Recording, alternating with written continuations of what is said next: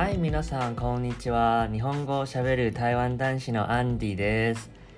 はい、2ヶ月ぶりの収録になります。もう12月に入りましたね。で記録を見たら前回のエピソードはもう2ヶ月前でして、あの、申し訳ないんですけど、この2ヶ月間、本当にいろいろ忙しかったんですよ。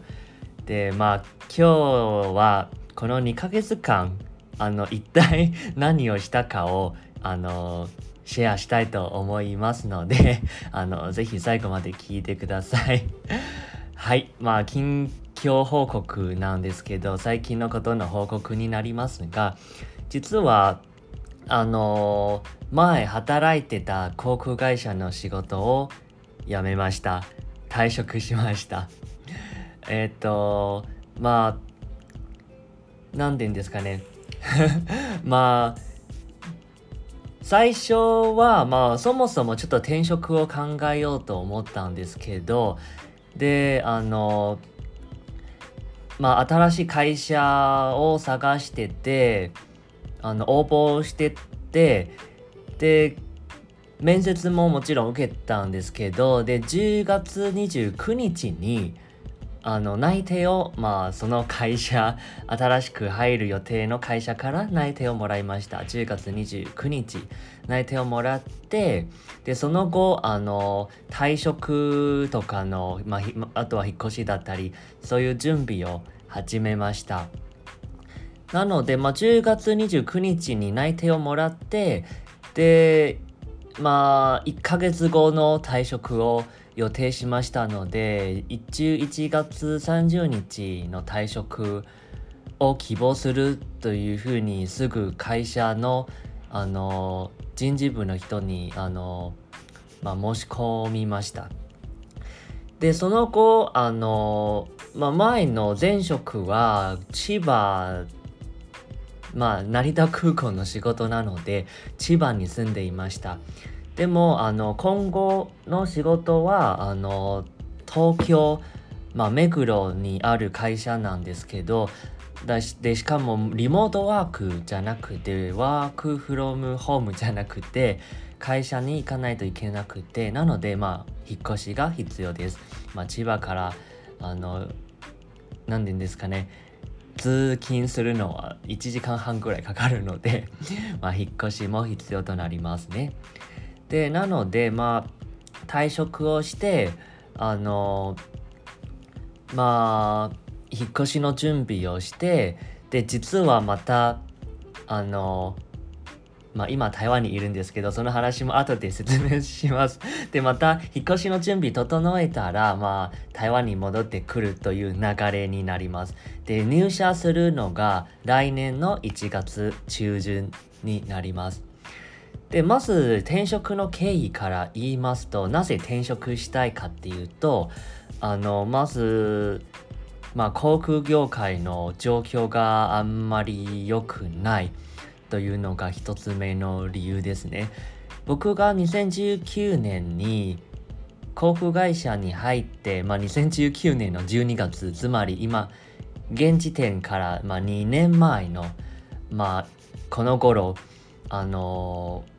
航空会社に入りました。で航空会社に入って翌年すぐ、まあ、2月ぐらいにコロナがだんだん深刻化していてでなんかこう各国のこう旅行制限が厳しくなってきてで結局あの香港から成田の便もだいぶ減りましたしもともと1週間に42便あったんですよ。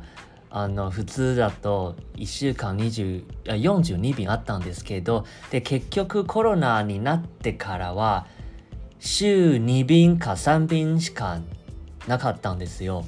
なので仕事の量もだいぶ減りましたしまあ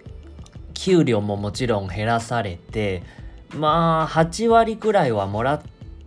もらえたんですけどでもやっぱり前よりはずっと少なくなっててでそれが一つの理由ですけどでもう一つの理由としてはあの前職は契約社員でした。契約社員なのでやっぱりまあもちろん最初入社した時は、まあ、正社員の登用を目指して頑張ってきたんですけどやっぱりこう航空業界の状況があんまり良くなくてまあ航空業界だけではなく、まあ、前職の会社自体も正直あのいい状況とは言えないのであの正社員への登用がなかなか難しい状況でした。なので、まあ、契約社員なので、まあ、2年間の契約でした。最初、まあ、契約した時は、契約を結ぶ時は、2年間の契約でしたので、ちょうど、ちょうど11月30日までになっています。ですので、まあ、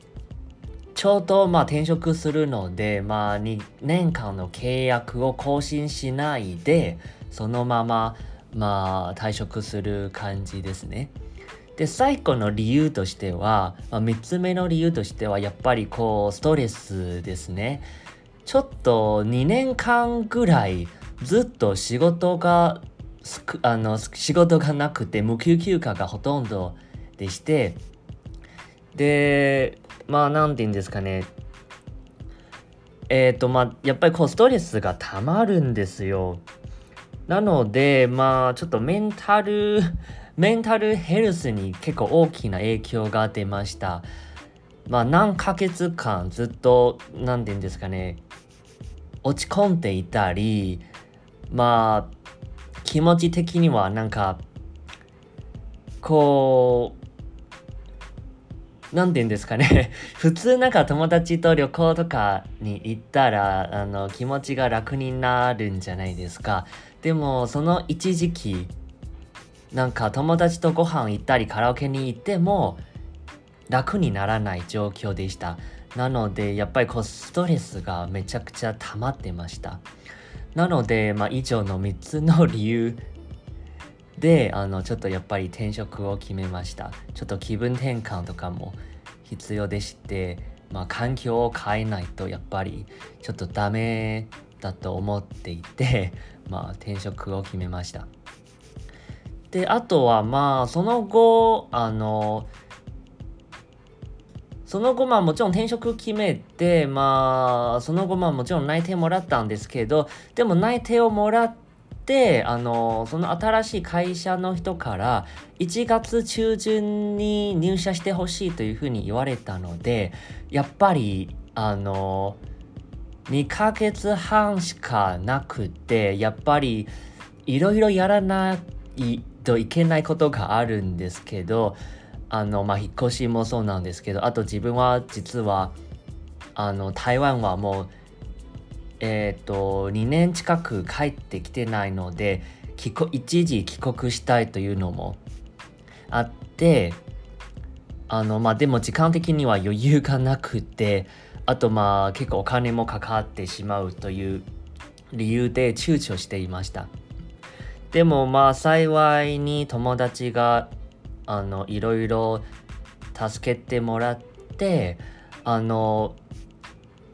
諦めるところでした実は僕は。なんか最初はあもうめんどくさいし時間的にも余裕なくてまあ諦めようかなと思ってもう台湾はもう帰らなくていいっていうふうに思ったんですけどでもまあ友達が引っ越しの件とかあとそのまあいろいろ助けてもらったのでやっぱりまあ無事に今、まあ、台湾に戻ってきたんですけどまあ、そんな感じで、で、まあ、帰国の流れをちょっと簡単に説明したいと思います。で、僕、11月24日にあの台湾に戻ってきました。まあ今日12月4日なので、まあ、まだホテルで隔離中なんですけど、で、11月24日にあの東京羽田空港からあの松山台北松山空港行きの日本航空の便に乗りました。で、まあ、台湾へ入国するには、まあ、今の話は台湾出身のあの台湾パスポートを持っているあの人の場合ですけど、まあ、日本の方だともちろん制限はちょっと変わってくるかもしれません。で入国するには、まずあの質問票の記入が必要です。オンラインで、まあ、記入すればいいです。質問票を記入してでホテルの予約を取ることですね2週間誰でも同じですワクチンを受けても 2週間のホテル隔離が必要となりますのでホテルの予約をしてその後72時間以内の PCR テストの陰性証明が必要になりますなので入国するにはこの3つの書類を持っていれば、まあ基本的には問題ないです。まあ、割となんか、まあ、僕航空会社で働いていましたので他の国よりはシンプルですよ実は。これはあの、まあ、質問票ホテルの予約確認書陰性証明書だけであのもう入国できるんですよ。他の国、まあ、以前僕働いてた香港の航空会社なんですけど香港の入国制限だとこれよりは台湾よりはすごく複雑で ちょっとでもミスミスったら香港の人でも香港に戻れなくなりますよ。まあそれは本当です。嘘じゃないんですよ。まあでまあなので、まあ、いさっきあの申し上げたその書類を準備してあの無事にチェックインできてあのまあ台湾で まあ向かいました。で、まあ、朝の便なんですけど台湾現地時刻11時朝11時25分に着陸しました。でその後あの僕はあの、まあ、ずっと日本に住んでいるので実は台湾のこう SIM カード持ってないんですよね。あスマホの SIM カード持っていなくてまずあの SIM カードの購入をしました。SIM カードの購入が必要な理由はあのまあホテルで隔離している時あの区役所から連絡が来るんですね毎日2回くらい 連絡が来るんですけどまあなのでまあ台湾の番号を持たないといけないですね、まず。で、その後、あの、SIM カードの購入が完了したら、あの、スタッフが質問票の確認をしてくれます。で、まあ、あと健康状況の確認だったり、で、その後、あの、唾液検査、PCR 検査、まあ、唾液検査を受けて、ただただ、唾液検査はもちろん日本へ入国する時も唾液検査を受けるんですけど、その違いとしては台湾では唾液検査を受けて結果を待たなくていいんですよ。まあまあもちろんななんか結果を待たなくていいというのはまあ僕個人的にはすごくあのいいなと思ってまあ陰性証明書を持って行ってあのまあ別にあの唾液検査のあのえー、まあ、結果を待たなくていいんじゃないと思ってまあだいぶあの時間なんていうか時間の、まあ、待ち時間の短縮もできました。あの、まあ、結果を待たなくていいので。で、その後、あの、入国検査を受けて、まあ、台湾のパスポートなので入国検査あんまりいらなくて、あの、自動化ゲートで、まあ、30秒で通りましたけど でその後あの荷物を受け取ってあの出口から出たらまあ台湾厳しいからあの 何て言うんですかね。自分であの自分で車の手配とかができなくてあのタクシーの手配が必要ですね。なのでタクシーの手配をしてもらってあまあ僕は台湾の南の都市高尾ガオションというところの出身なので台北から高尾まで高尾のホテルまで行かなくて行かないといけないんですよなのでまあちょっとご存知のない方もいるかもしれないんですけど高尾からあの台北から高尾までの距離はあの福岡から鹿児島までの距離と同じぐらいですよ。まあ九州はそもそも台湾と同じぐらいの大きさなので、まあ新幹線で1時間40分ぐらいなんですけど、なのでタクシーでおよそ4時間くらいかかります。近くないですよね 実は。なので、あのタクシーを手配してもらって、まあすぐ乗れました。なので、まあすごくスムーズでしたに。まあ、ちょっと、まあ、悪口ではないんですけど、これ事実です。11時25分に着陸して、12時10分にタクシーに乗りました。つまり、1時間もかからなかったんですよ。おえっ、ー、とね、45分。45分で、すべての手続きが完了し、タクシーに乗りました。で、それは僕、台湾出身の人だけではなく、日本の人もあの同じくらいのあのスピードであの何て言うんですかね手続きが完了しましたまあちょっと成田空港だと3時間はかかります正直。まあまあなのでまあタクシーに乗ってあの高速道路走ってまあ台湾のまあ運転手さんはちょっと運転が荒いんですけど普通5時間くらいかかるんですけどまあ日本の日本の運転手さんだとあの、まあ、いつもこうルール守ってるんですけど台湾の 運転手さんはルールあんまり守らないんですけど まあ4時間もあの4時間もかからなくてまあ16時あの4時前にホテルに到着しました。まあホテルに到着して、まあ、2週間のあの隔離になります。まあ厳しいですけど、まあホテルから一歩でも出たら、まあ、罰金課せられるんですけど。まあまあ罰金の話なんですけど40万円から、まあ、日本円で換算すると40万円から400万円あの課せられるんですよ。まあ、でホテルに入ってきてまあホテルででの隔離生活の話をちょっと簡単に説明すると朝夜体温のチェックが必要でで区役所から1日に2回ぐらい電話かかってくるんですね。あの今日の体調大丈夫ですか？とかあの体温まあ問題ないですか？とかあとまあ CDC という、まあ、厚生労働省とかですかね。そういう政府の人からもあの毎日メッセージを送ってくるんですね。メッセージを送ってきて、あの、体調問題ないですか？とか、まあ、返信しないといけないですね。で、あの、14、14日間じゃなくて、実は15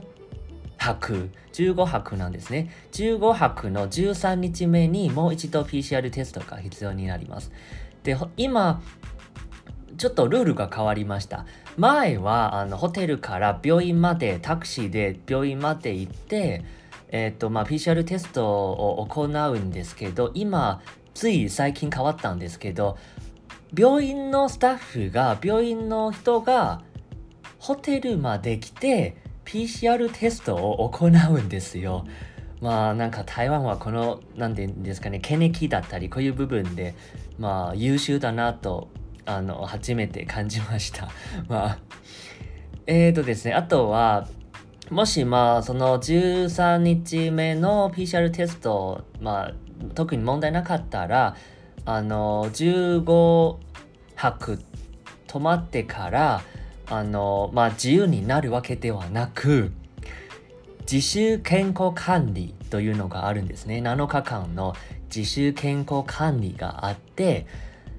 この自主健康管理というのは まあ簡単に言えば外食はダメ。外食はダメで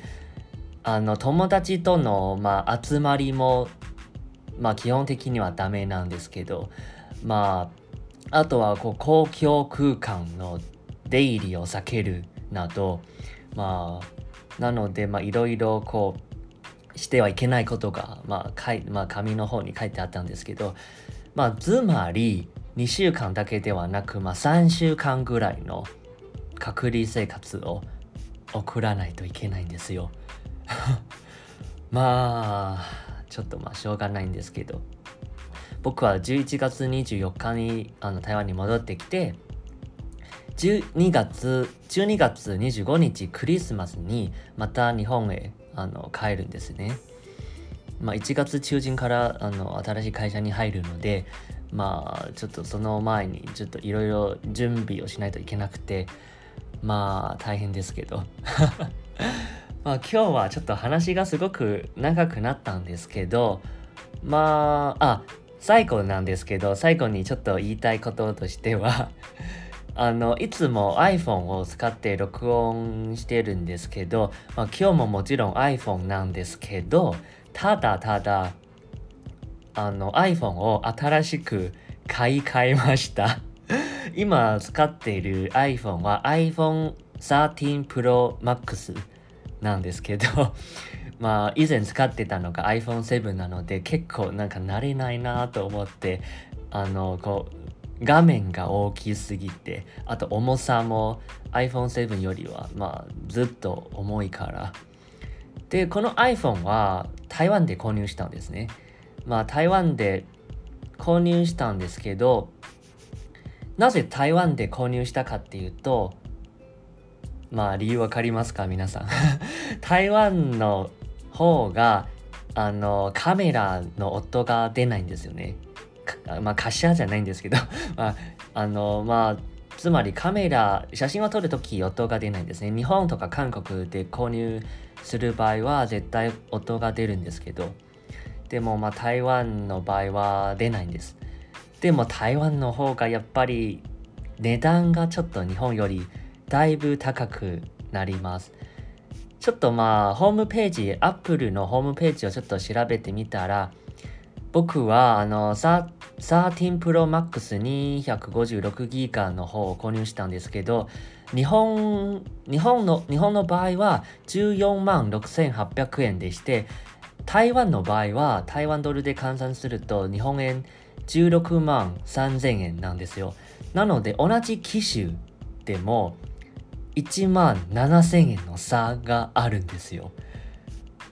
まあちょっと心痛いんですけどなんか1万7000円ちょっともったいないだもったいないなと思うんですけどでもやっぱりカメラのその音はやっぱり大きい